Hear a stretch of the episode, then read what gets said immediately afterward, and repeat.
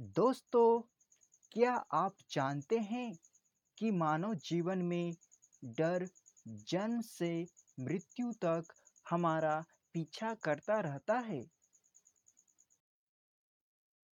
किसी व्यक्ति में अंधविश्वास के कारण डर होता है तो किसी व्यक्ति को जीवन में असफल होने का डर होता है।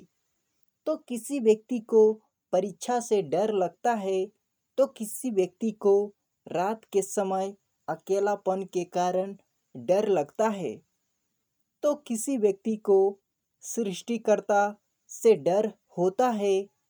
तो किसी व्यक्ति को अपराधी करने वाले व्यक्ति से डर लगता है।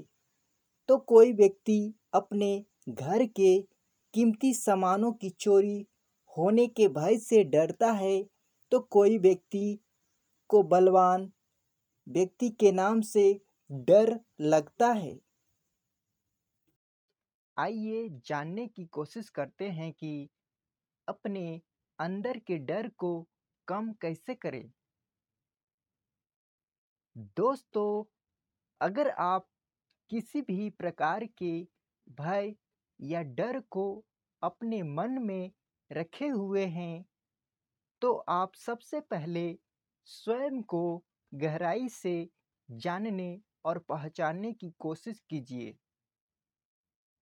आप मेडिटेशन के साथ साथ योगाभ्यास के माध्यम से अपनी अंदर के डर को समाप्त कर सकते हैं। ज़्यादातर वैसे व्यक्ति डरते हैं जो कोई काम करने से पहले परिणाम या फल की चिंता करने लगते हैं।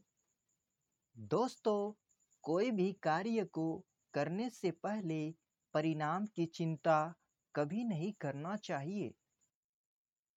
अपने दिमाग में यह रखिए कि जो होगा अच्छा ही होगा। हमेशा मानसिक रूप से सकारात्मक विचार को ही अपनाना चाहिए। नकारात्मक सोच आपको जीवन में आगे बढ़ने के लिए कभी भी प्रोत्साहित नहीं करेगा।